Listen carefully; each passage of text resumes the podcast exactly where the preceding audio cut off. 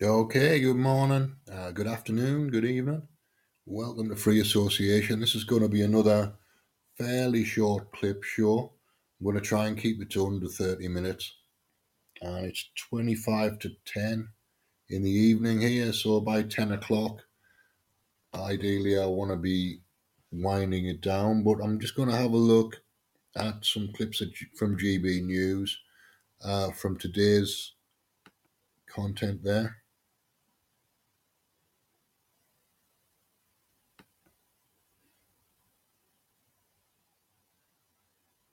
When we're looking now at photos of of the cops, and they're all there in the full RoboCop. I mean, they look like stormtroopers.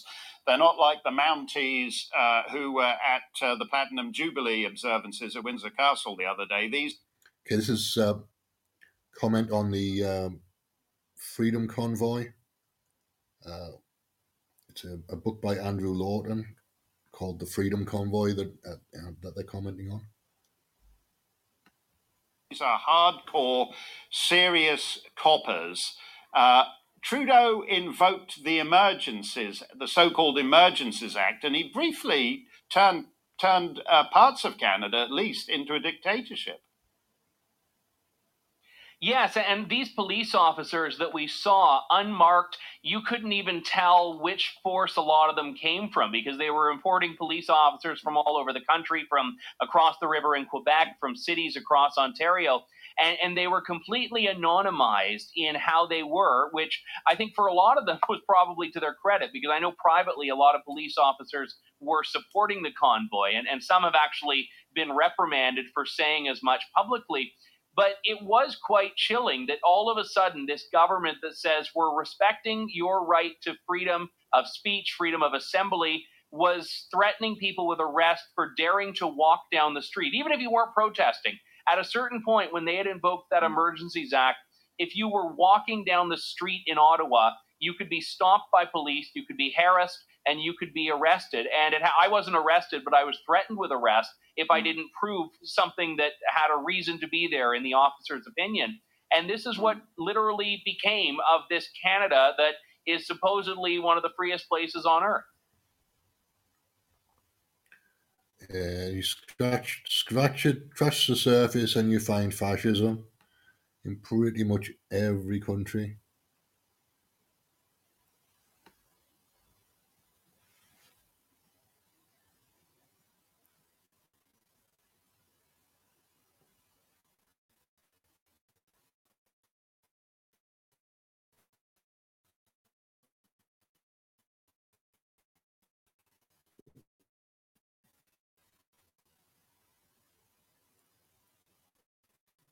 The reason we need a GB News is because of Britain's awful groupthink media, which ensures that any number of issues are either not discussed at all, vaccine injuries, for example, or Julian Assange being shipped off by Priti Patel to die in an American prison, or they're entirely. Grooming gangs is a phrase designed to anesthetize your feelings about men who gang rape little girls, urinate on little girls, dangle girls off the balconies of blocks of flats, douse girls in petrol, and then dance around them with lit matches. Grooming, grooming. Is that really focus?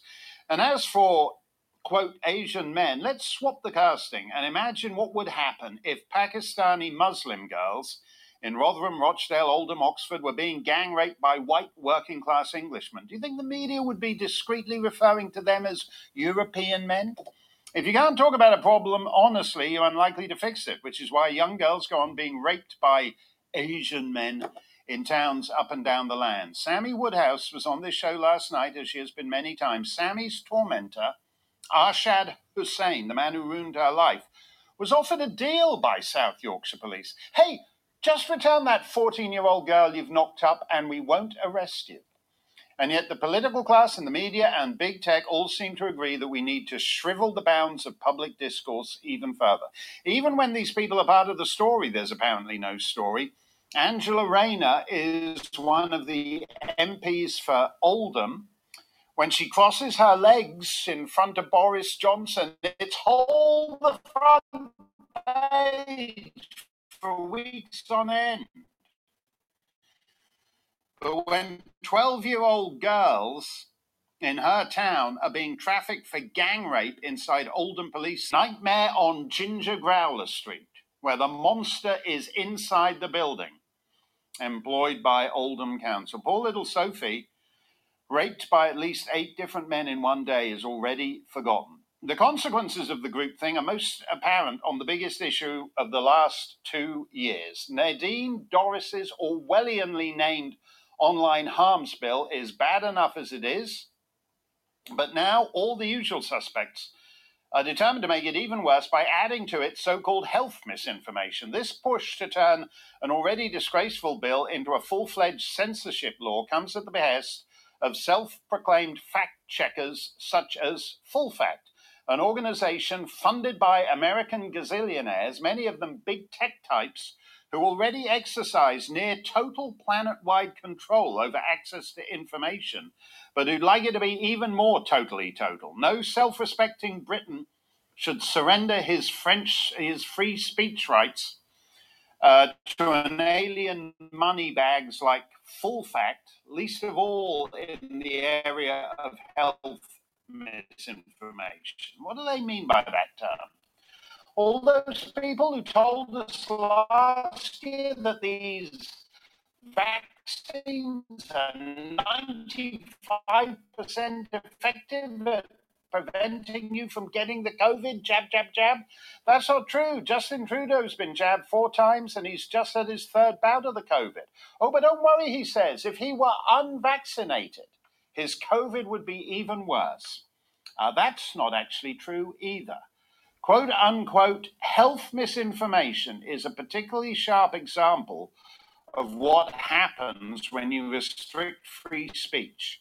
Because in this area, when you restrict free speech, people die. Millions and millions of people around the world are now chronically sick and will never work again and have huge medical bills that will impoverish them for the rest of their lives because there was no honest conversation about the pros and cons of taking experimental drugs. There was no honest conversation about the ethics of pressuring people to take drugs not for any medical reason, but in order to keep their jobs. And indeed, if you advanced any view on these so called vaccines, contrary to the groupthink, the likes of Full Fact and their chums at Facebook, Google, Twitter would label you instantly as misinformation. And as a result, thousands upon thousands of people have died. This week, something remarkable happened. Vicky Spit, a regular on this show who lost the love of her life to the vaccine, was informed by the government that she would be the first person in the UK to be compensated because the vaccine had killed her loved one. Next up was Joe Ward, another guest on this show and another victim of the vaccine, who lost his dad to the AstraZeneca and is now the second person who will receive compensation from the government. Josie Hatfield. Uh, how can our cases be weak when you have a death certificate? And we had 10 months of coroner's court, and we've I've read my dad's post mortem. I've seen everything to do with my dad. How, how is that a weak case? What court can we go to when AstraZeneca have got legal indemnity to being prosecuted? Um, obviously, we're all going through the um, vaccine damage payment scheme.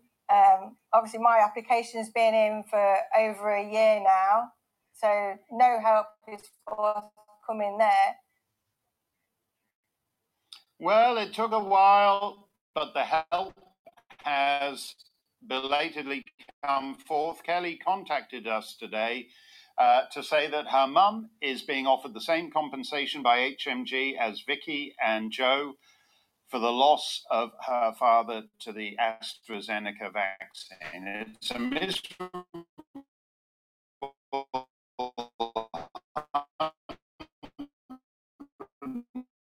20,000 quid But even so, this week alone, the government has offered to pay over a third of a million pounds, just the three guests of the Mark Steyn show, belonging to a category that hack twerps such as SMSP John Mason and the vaccines.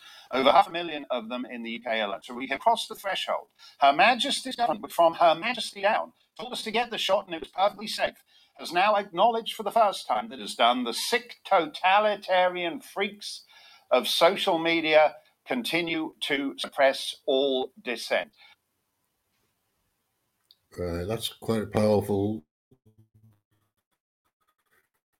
quite a powerful statement.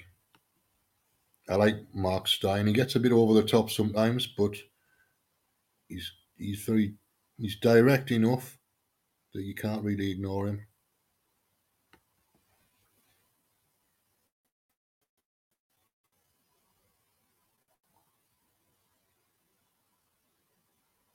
And he's saying it like it is. So I might not like some of it, but it is what it is. That's that's the way life is. You don't have to like everything. You don't have to agree with everything, but not agreeing with something doesn't change it. It's just uh, a way a way of dealing with stuff. Anyway, I'm uh, losing my signal, I think, so I'm going to call that a day. That was the one that I wanted to get in. So I shall be back tomorrow.